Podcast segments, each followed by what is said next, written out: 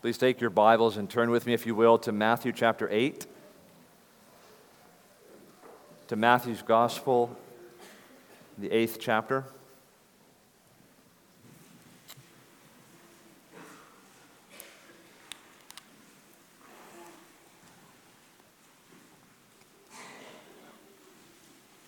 We've been in a series of sermons in the Gospel of Matthew. We continue on in that series this morning.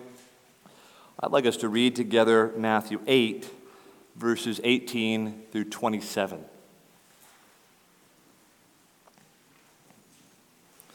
Please follow along as I read Matthew 8, verse 18.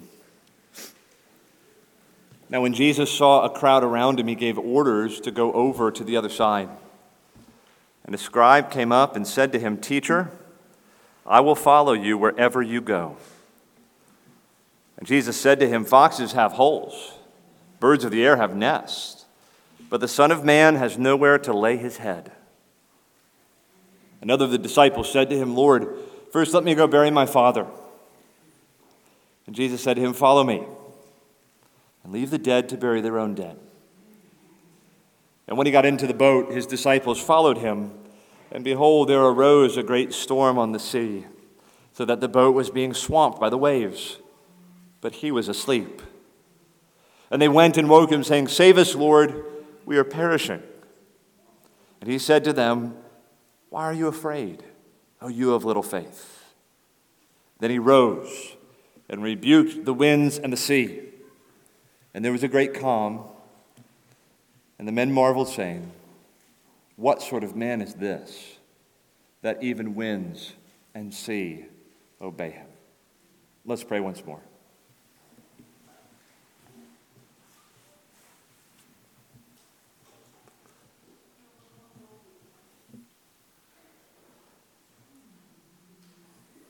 Our Father in heaven, we pray that you would help us, help us uh, to know the God man, Christ Jesus, as he is revealed in your word which is as he truly is. We pray, Father, that we would all understand better who Christ is, what he calls us to, what his promises are, and what his great power is toward those who believe as we consider this passage. Help us in this, we ask in Jesus' name. Amen. Uh, most people have uh, personal heroes. I imagine you have personal heroes. I have personal heroes. Uh, there is one hero I have in particular. He's a great preacher and a great theologian. I've never actually met him, but I've admired him from a distance for most of my life. And uh, I have been, on a couple of occasions, in contexts where I would have had the opportunity to meet him. Uh, in close quarters with him, rooms with him, where he was available to be met or to be talked to if I wanted to talk to him. I had people willing to introduce me to uh, this great hero of mine and to get me some private time with him, to talk to him. And uh, I have decided in each of those settings, probably three or four times I think I've been near this man, uh, I decided in each of those settings not to meet him. And one of my friends in one of those contexts asked, Well, why don't you want to meet him? Isn't he your hero? Uh, and I just said to my friend, honestly, I said, um, You know, I've heard the old adage, you know, never meet your heroes. Uh, the reason being that so often uh, these men or women that we admire, upon closer inspection, some of the shine wears off. I don't expect that to be true of this particular man, but I thought, what if I meet him and he's like having a bad day? Or what if I meet him, it's just not what I was expecting? Uh, and he's short with me or has to go somewhere, and that'll always be my memory of my interaction with that man. I was afraid of being disillusioned the more I learned about my hero. Coming out of the Sermon on the Mount in these next two chapters, Matthew 8 and Matthew 9, uh, before the next teaching discourse in chapter 10, remember, five big teaching discourses in Matthew. Uh, Matthew means to reveal more to us now about the man Jesus. He's going to disclose more information, more exposure, showing us more what Jesus is like. He will reveal to us more concerning his power and authority and his divine sonship and mission. And Matthew does this in chapters 8 and 9 uh, through a series of particularly concise and punchy accounts that capture a great deal of data in relatively short compass. If you read Matthew 8 and 9, it's kind of just like blow after blow, really quick. Of information, quick scenes that reveal a great deal, but before you can even really reckon with what's being revealed, you're on to another scene in these uh, verses. When we read these two chapters together, 8 and 9, we recognize the presentation of the material uh, from Matthew is not linear. Uh, the material is not organized in the way probably you or I would organize it if we had the same material at our fingertips. But as we read Matthew's account, we must remember a few things. First of all, we should, of course, remember Matthew is operating under the inspiration of the Spirit of God. Matthew is setting this down, we believe, just as God would have him set it down.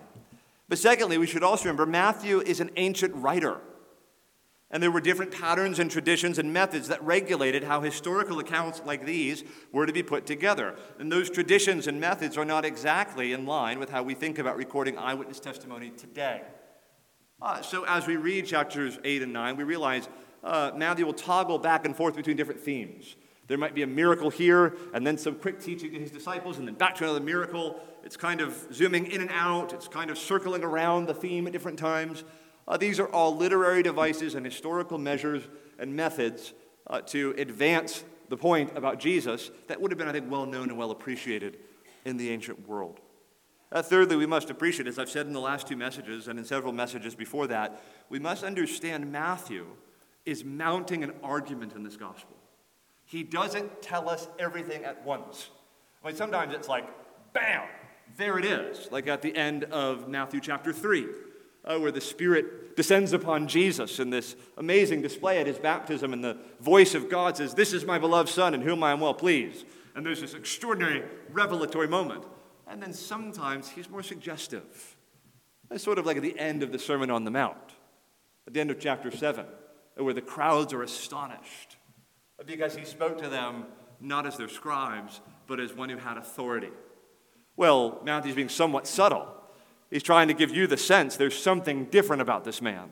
He was not like the others. He's mounting a case and steadily, progressively disclosing to us who the man Jesus is.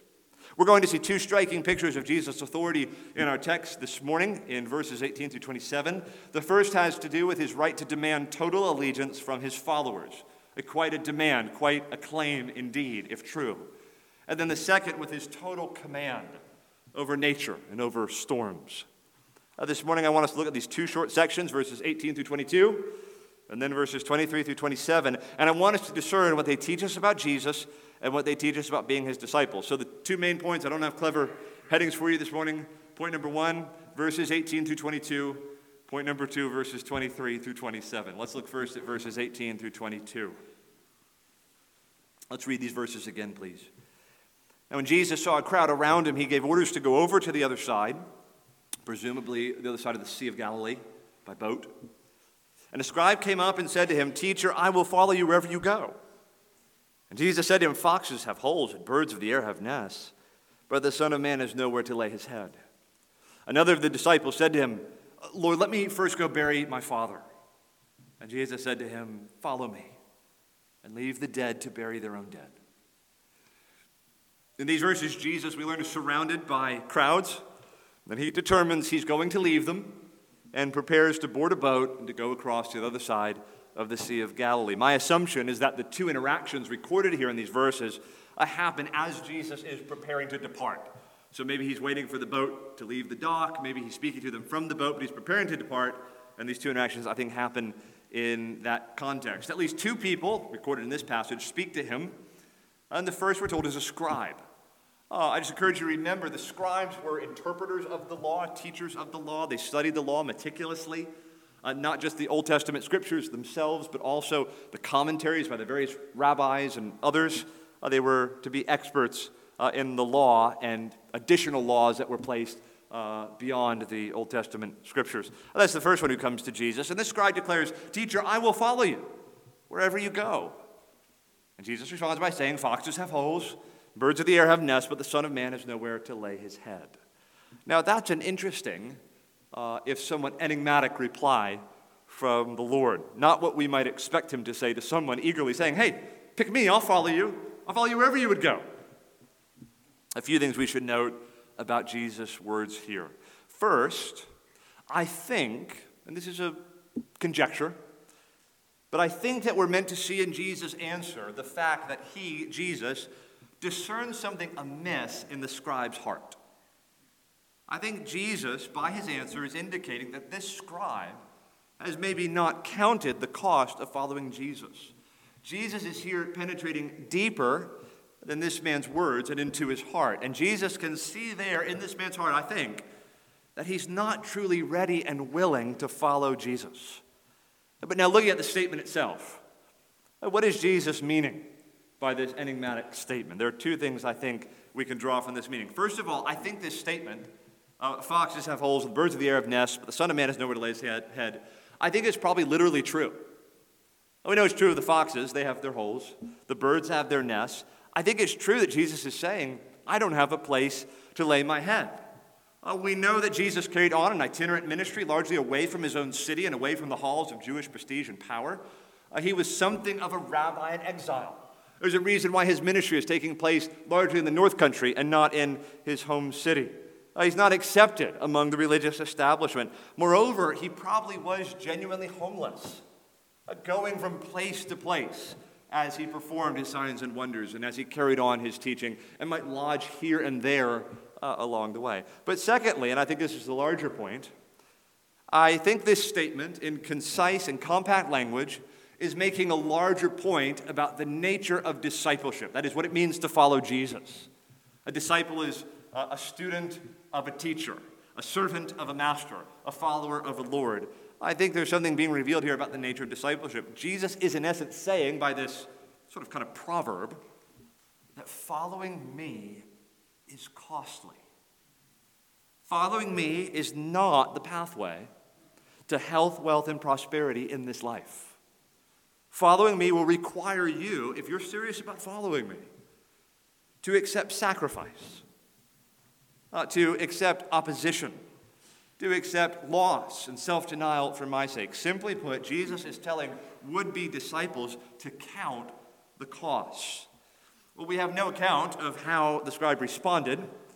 We just move immediately to a second uh, person, a second interaction that Jesus has with an individual. Again, the focus being on following Jesus and the cost following him entails. We read in verse 21 Another of the disciples said to him, Notice this man is identified as a disciple. And we may wonder is this one of the 12 that spoke to him? Uh, probably not. The word disciple is used in very different ways in the Gospel of Matthew at different times. Sometimes it denotes those who are truly following Jesus and have committed their lives to him.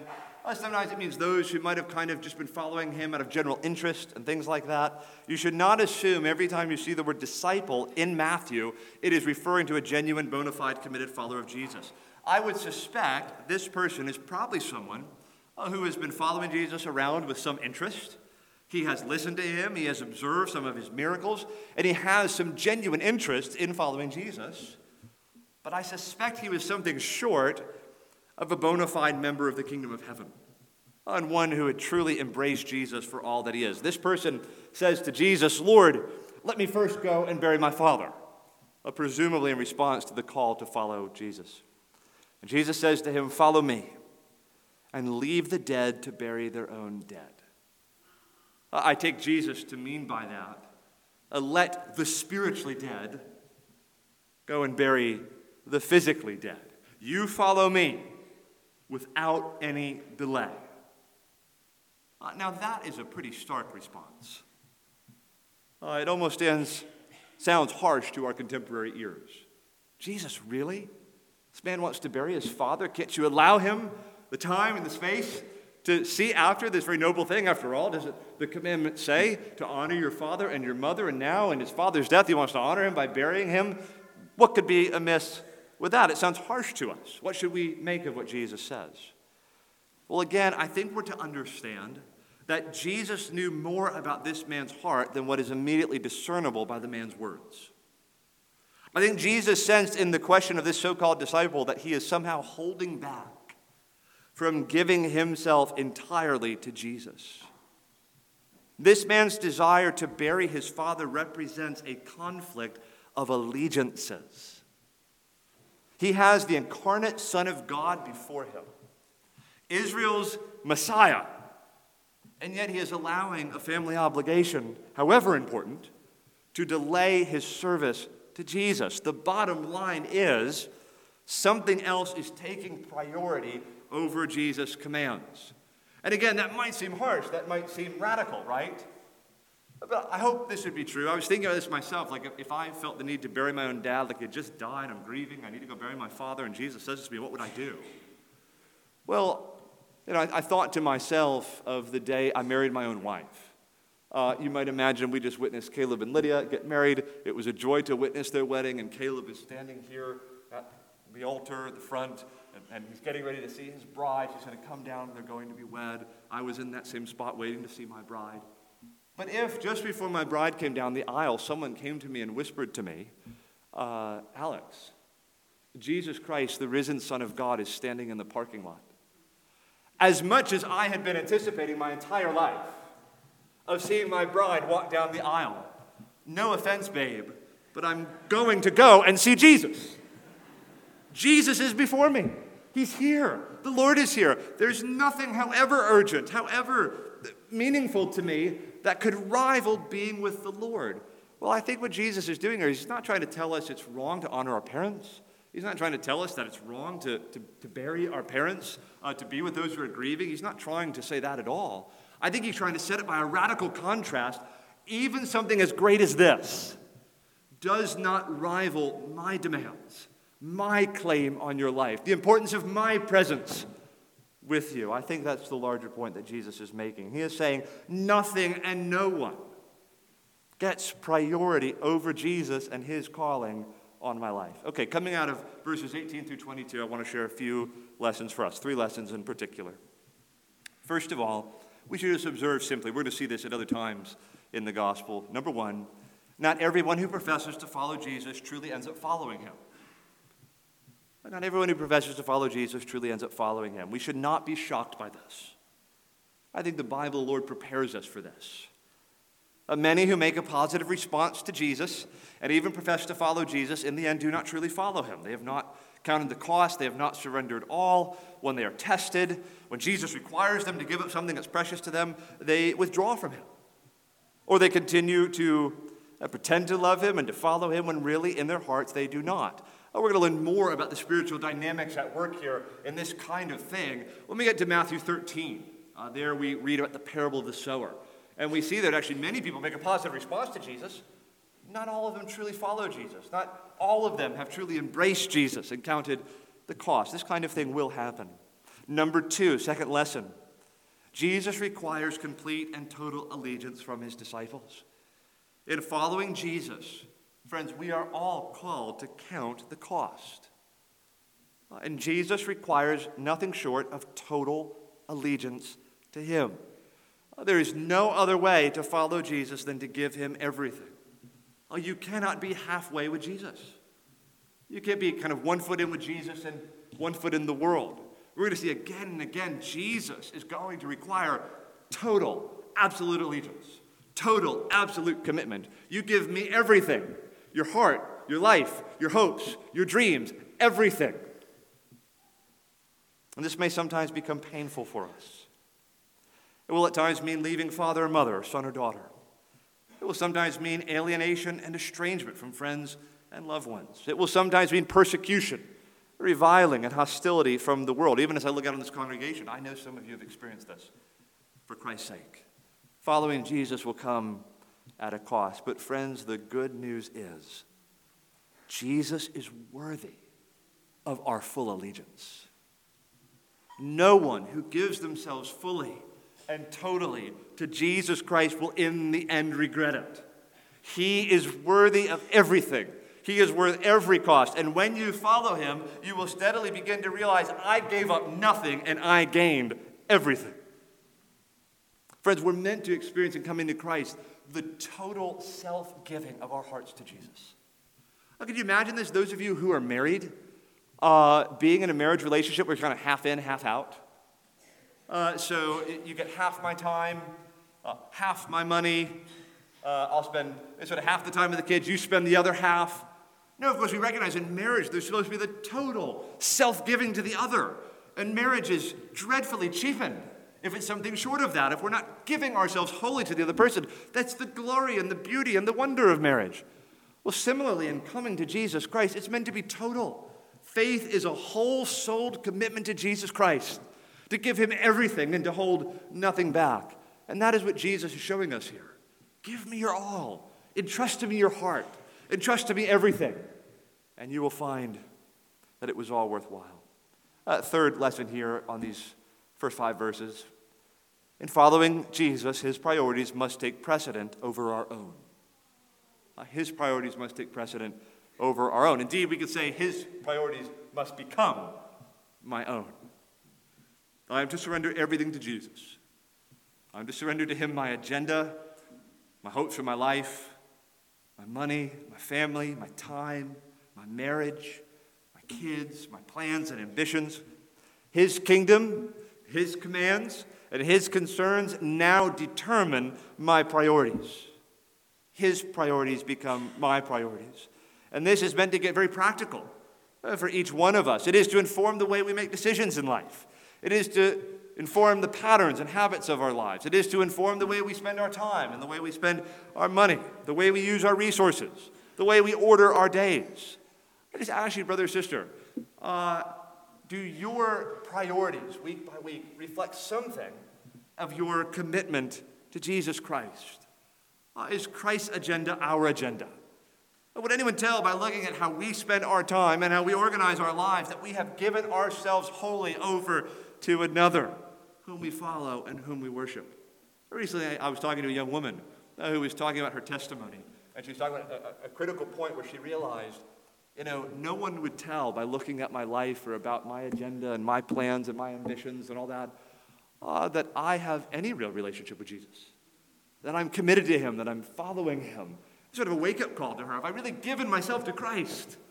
I want my priorities to reflect His priorities. I want to give myself wholly to Him, and I want it to mold and shape my life at a practical level. All right, let's move on now to the second main heading, the second several verses in our text. Let's consider now verses 23 through 27, connected to what we saw before, but different in terms of some of the lessons we learn. Follow along as I read verses 23 through 27. And when he got into the boat, his disciples followed him. And behold, there arose a great storm on the sea, so that the boat was being swamped by the waves. But he was asleep. And they went and woke him, saying, Save us, Lord, we are perishing. And he said to them, Why are you afraid, O you of little faith? Then he rose and rebuked the winds and the sea, and there was a great calm. And the men marveled, saying, What sort of man is this? that even winds and sea obey him. Jesus gets into the boat with his disciples, and they begin to make their way to the other side of the Sea of Galilee. At some point, apparently, Jesus goes to sleep, presumably in the hull of the ship. That would be in the kind of lower regions of the vessel. And while he is sleeping, we read, there arose a great storm. Now, we know, spoiler alert, who ordered the storm. We've already seen Jesus can command the cells in a man's body from miles away. He can undo disease. We've seen already that he knows men's thoughts before they even share them. He is omniscient, that is, he knows all. Omniscient, everything, knowledge. And he is omnipotent, that is, he is all powerful. And that will be revealed again in this text, in this instance. A great storm arises and it's threatening to overwhelm the ship. There's thunder, we should imagine there's lightning, waves are crashing down upon the boat, the wind is howling, the boat is rising and falling. But now notice this in verse 24 we read, The boat was being swamped by the waves. But Jesus was asleep. Now, I wonder have you ever actually been on a boat in the midst of a storm that is threatening to overturn the boat and shipwreck the crew? Well, neither have I, but I have seen it portrayed in movies. It's utter chaos, it's bedlam. The boat is rocking and reeling. You're going up and down and rocking from side to side. There's noise and chaos and commotion. Normal people can't sleep on a boat that's going under.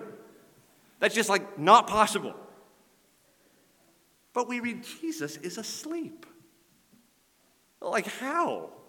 How is Jesus sleeping on a boat that's about to be, we understand, shipwrecked? Jesus is asleep in the middle of the storm because he, as the God man, is commanding every wave and every gust of wind. He's conducting the storm like a symphony, even as he sleeps.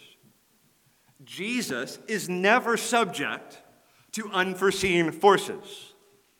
He is the forcer of forces. The incarnate Son of God sleeps in the storm because he planned the storm from before the world began. And as the dual natures of God and man are brought together in one person, he can both rule the winds and the waves and sleep in perfect peace. The second reason he could sleep is because he, unlike his disciples, has perfectly entrusted himself to God. He is not afraid like the disciples. He knows his Father. He knows his Father will not abandon him. He knows the plans that his Father has for him. He has perfect trust. And therefore, he doesn't feel fear and anxiety in the face of what appears frightful. No, Jesus is calm, serene, and composed in the face of the storm. While others are panicking, he is enjoying a cat nap uh, in the midst of the storm. Friends, I'll just say briefly here it would be better for us in the midst of our storms if we were all more like Jesus. Perfect trust, total dependence. Well, Jesus is asleep in the hall, and as he sleeps there, his serene, peaceful, quiet, composed posture there is to be contrasted to some degree with the disciples who are running down, running up and down on the deck of the ship, you know, screaming, you know, we're gonna die, we're gonna die, we're gonna die.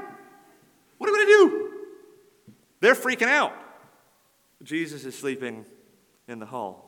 His disciples are afraid and they think they're perishing and that this is the end. They are afraid, listen, because their eyes are on the lightning and the black clouds and the mounting waves. They are afraid because all they can see is the storm.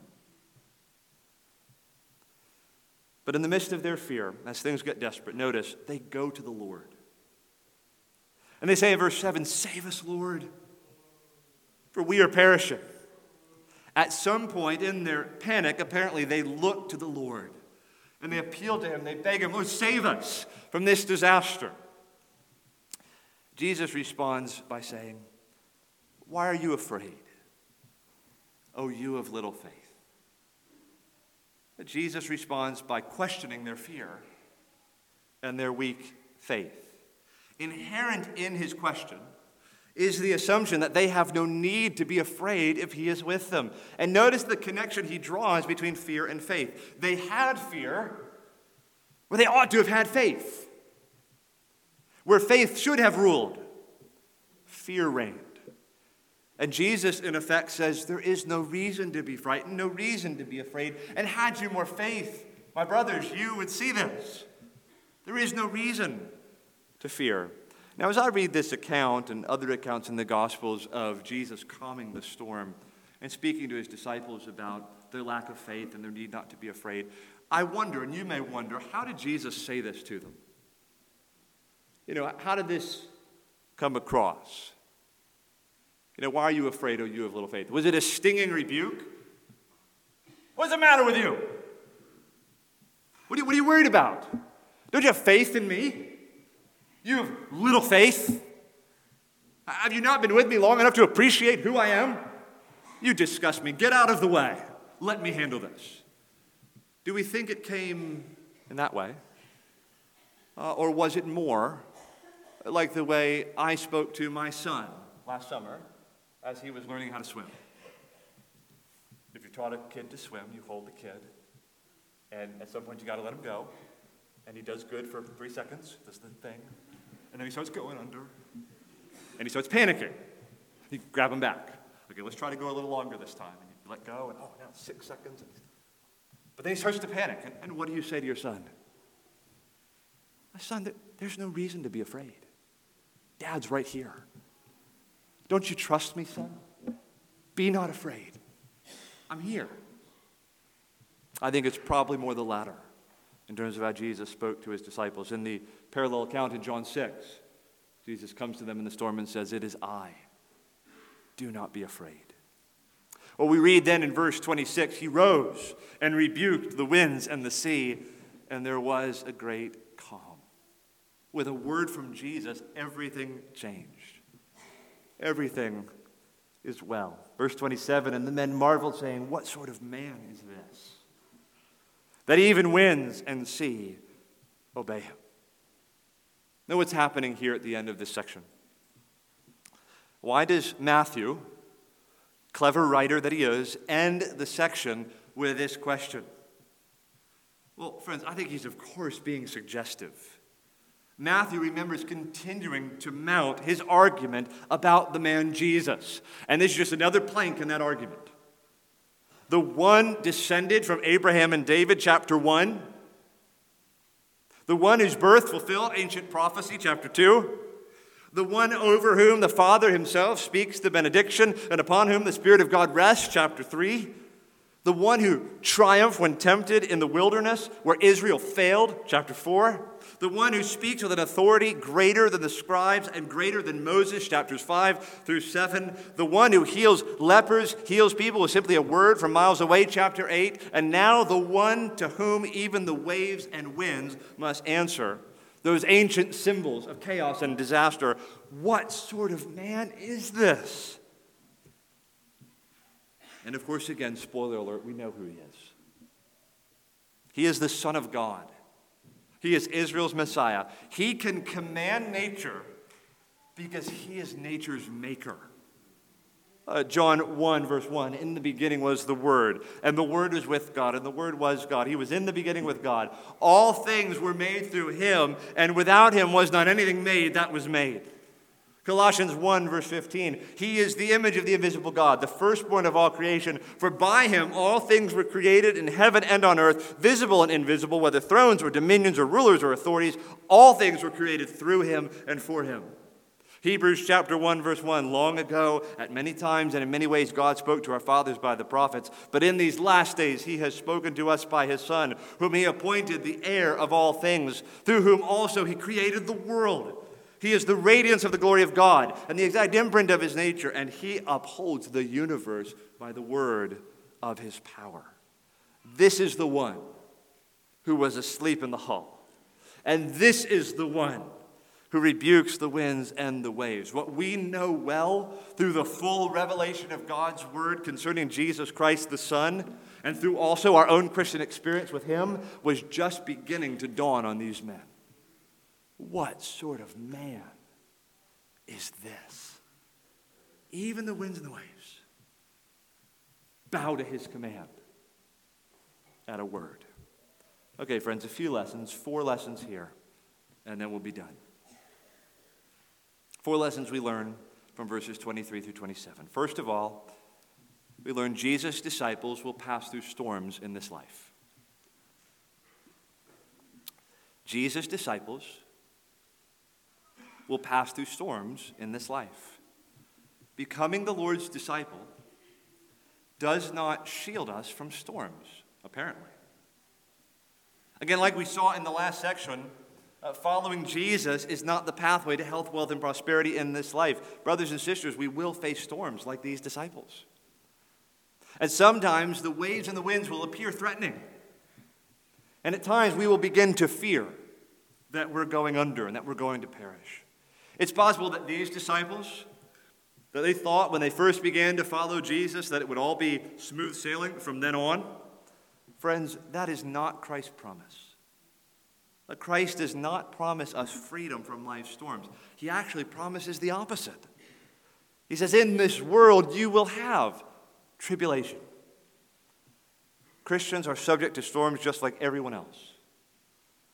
They may come in the form of a health crisis, financial pressure, the premature death of a loved one, a car crash, an embattled marriage, a wayward child, debilitating illness, a crisis of faith, a church split, the betrayal of a friend, crippling depression, overwhelming anxiety, and numerous other storms like these. Uh, some of you, right now at this instant, uh, are going through intense storms. My friend, I just want to say to you this morning, in light of this passage, don't be dismayed or surprised as though something unforeseen is happening to you. And please don't conclude Christ has forsaken you, that Christ has abandoned you or left you. You are not abandoned. Jesus prepares us for storms. He tells us all of his disciples will pass through storms, and sometimes the storms will threaten to undo us. Christian, don't be surprised when things appear to go ill and when your path meets with trial and tribulation. Jesus means to prepare us to face such storms and to reveal things to us in the midst of these storms. Lesson number two fear drives out faith, and faith drives out fear. Fear drives out faith, and faith drives out fear. Many have noted this dynamic, the relationship between faith and fear. Jesus said, Why are you afraid? Oh, you of little faith. We're meant to see a connection between these two things. I think mathematicians call that an inverse correlation. As one goes up, the other goes down. The more fear we have, fear tends to crowd out faith.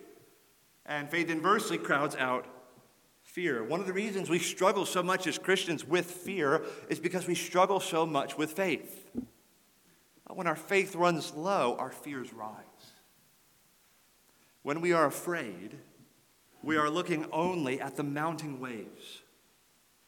We're looking only at the black clouds and the lightning. And we feel the wind and the driving rain in our faces. And our fears, all of a sudden, like these disciples, begin to overwhelm us.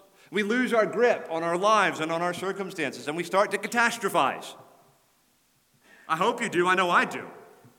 When things look frightening. And we think, what if this happens or that happens? What if things never get better? Uh, what if this is my state in my life forever? What if he never changes or she never changes? What if I never have that thing that I think I so badly need? And we become afraid and we become consumed by our fears. And what's happening?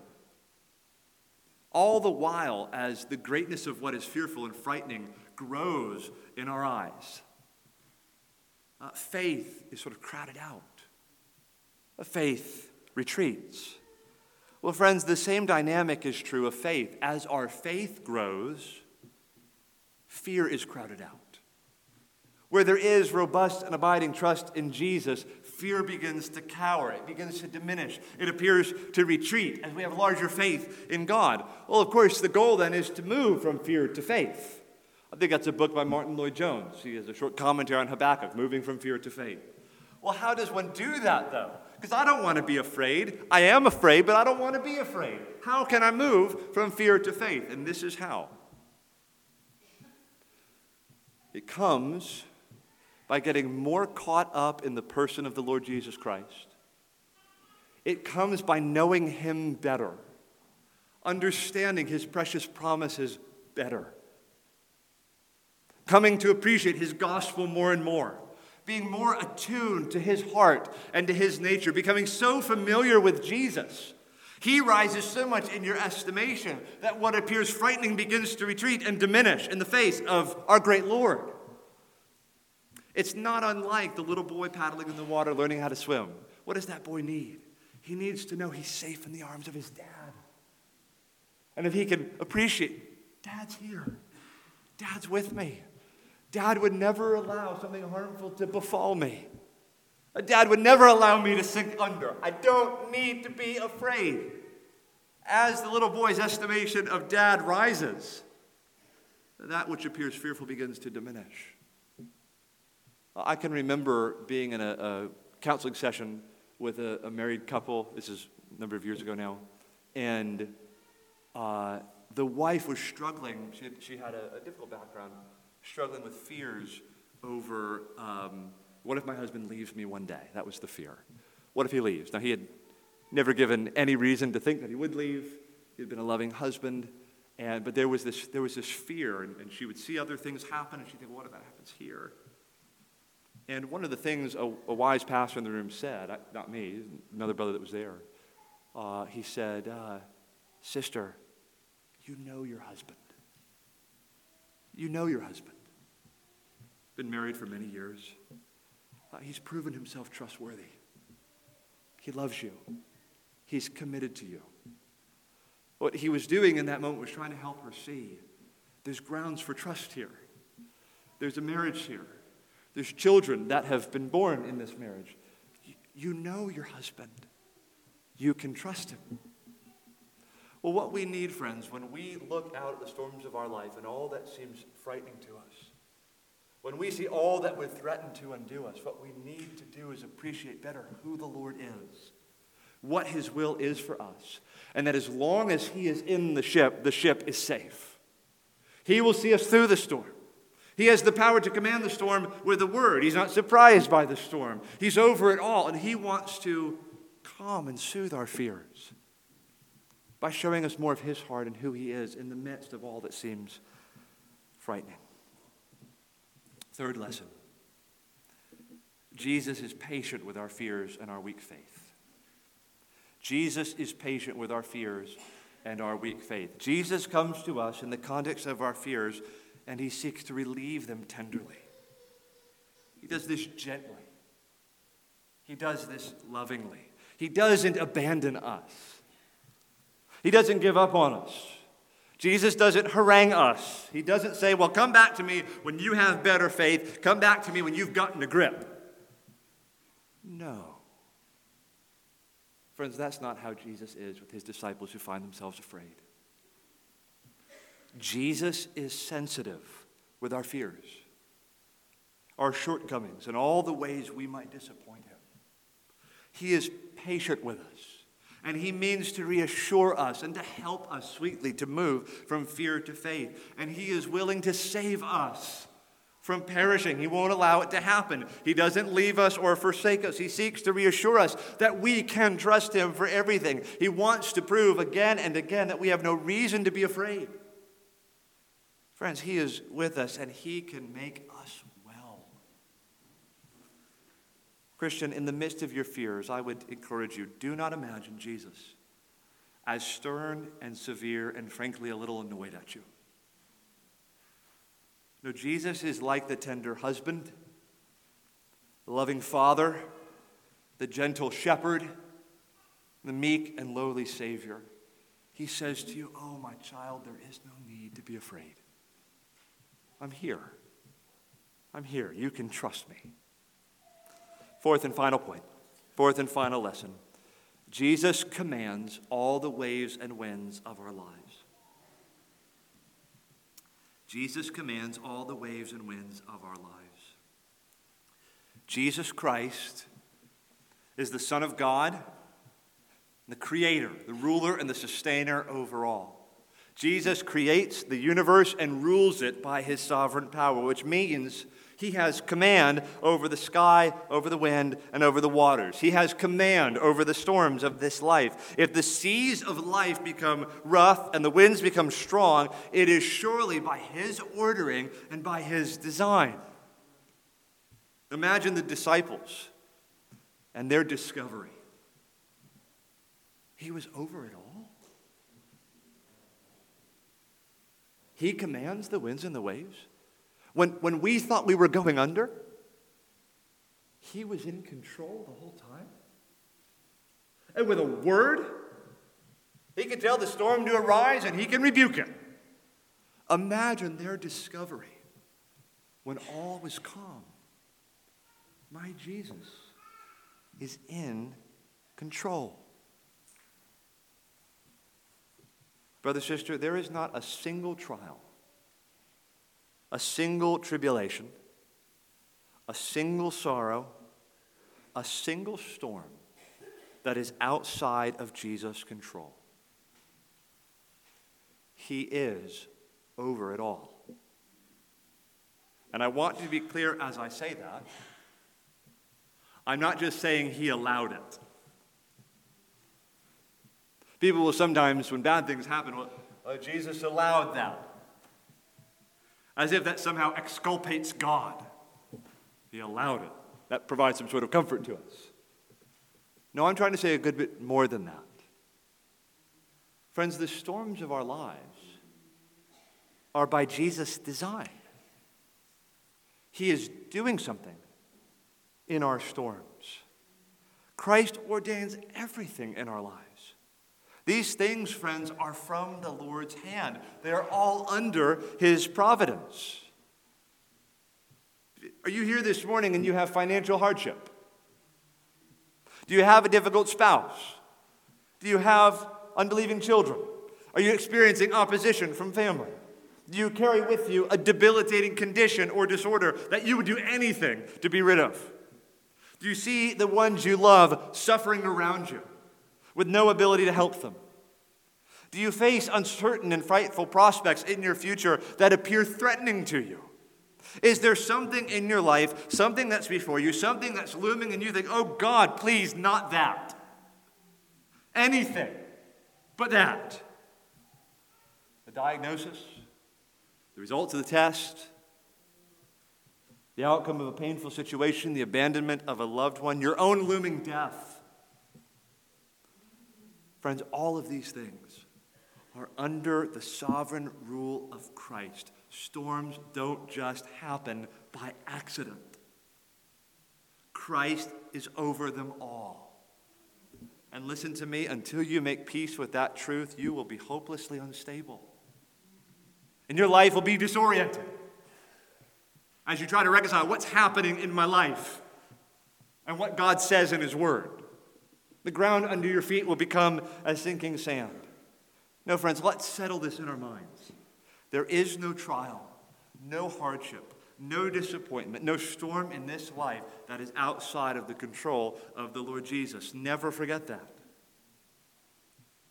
Some of us find ourselves in the midst of extremely difficult circumstances. And we must remember this is by Jesus' design.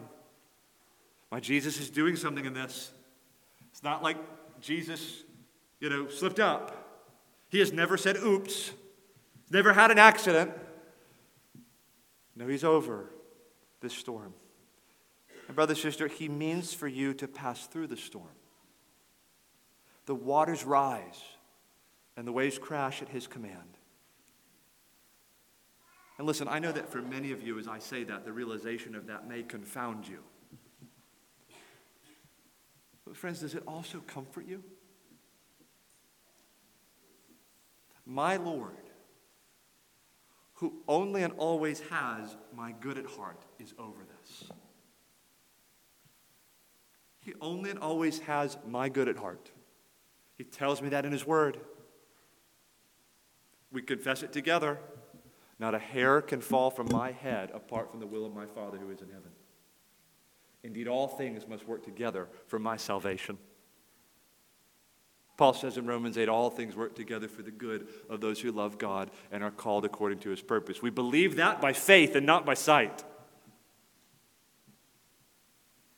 Is it a comfort to you to know this trial, this storm that has befallen me, it comes from the hand of one who loves me and who has never for a second had anything other than my eternal good at heart. My friend, he knows what you're going through.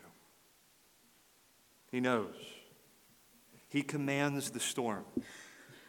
He knows right now what you're going through. He has not forgotten about you. And he will not fail you. He intends to help you persevere through the storm. And no wave will crash over you that he doesn't intend for your good. Jesus says to each breaking wave, You may come this far and no further. And you will stop as soon as you have fulfilled my designs in the life of the one following me. Brothers and sisters, the winds will die down and the waters will become calm and you will reach the safety of the shore not a moment sooner than He intends. And the storms will last only as long as He wills in order to fulfill His good purposes in you. Be still, my soul, thy God doth undertake to guide the future as He has the past. Thy hope, thy confidence, let nothing shake. All now mysterious shall be bright at last. Be still, my soul. The waves and winds still know his voice who ruled them while he dwelt below. J.C. Ryle writes There are waves of trouble far heavier than any of the lake of Galilee. There are days of darkness which try the faith of the holiest Christian. But let us never despair if Christ is our friend. He can come to our aid in an hour when we think not, and in ways that we did not expect. And when He comes, all will be calm. All will be calm. Jesus will make all things well. And friends, He will come. He will not let you perish, He won't let you go under. He's standing by to rebuke the waves and winds when they have fulfilled their purpose. Charles Spurgeon was a man of many sorrows. He knew many trials and afflictions. Eight of his siblings died in infancy. When he arrived in London, he had unjust and severe censure heaped upon him in the newspapers. He just had to bear it, couldn't defend himself. He suffered severely from chronic kidney disease, debilitating gout. He labored much of his adult life under bouts of severe depression. His wife would say she'd often find him weeping at the foot of the stairs, and he couldn't even tell her the reason why. He had to watch his wife suffer from some unknown condition that left her homebound most of their marriage. They rarely went to church together. She couldn't make the trek. In the latter years of his life, he knew the betrayal of some of his closest friends. Spurgeon passed through storms. But Spurgeon, by the grace of God, was brought to see the Lord's hand in these storms. And with this in his mind, he said to his congregation on a Sunday in 1881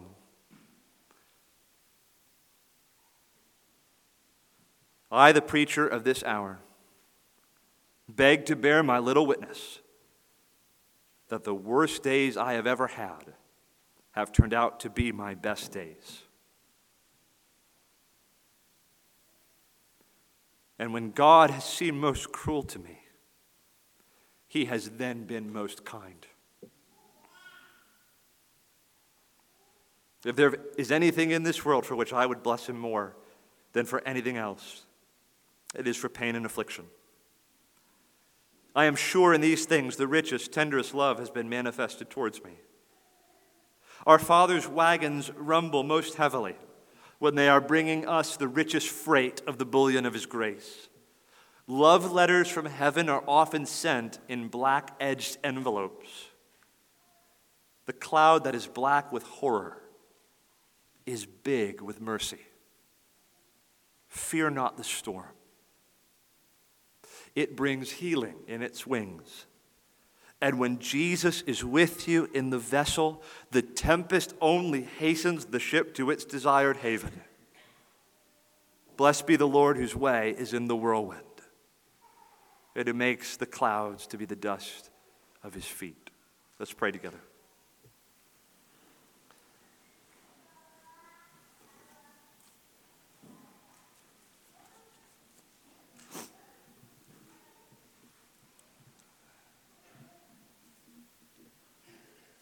Our Father in heaven, we confess to you that we are often afraid.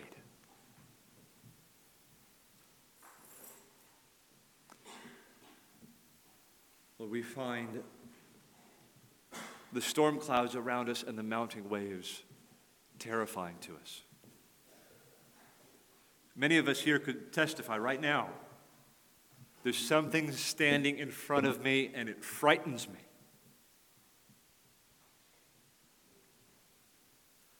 Lord, we know that there has never been a moment when you have failed us in your providential care.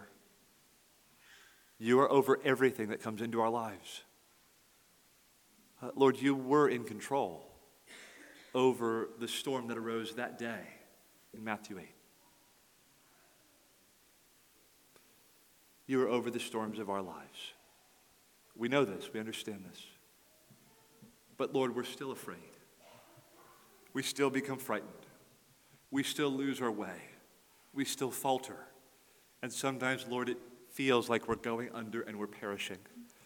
We need a sympathetic Savior who draws near to us, not in rebuke, but in comfort.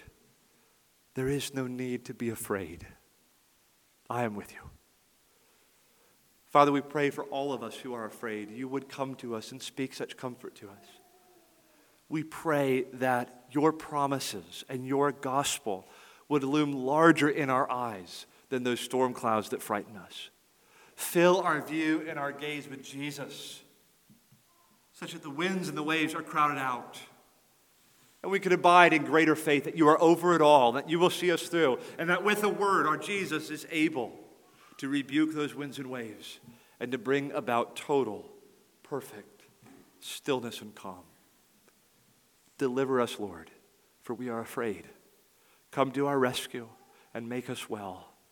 Enlarge our faith to lay hold of you and to know that as long as you are in the vessel, we're safe. Please do this in all of our hearts, we pray. In Jesus' name, amen.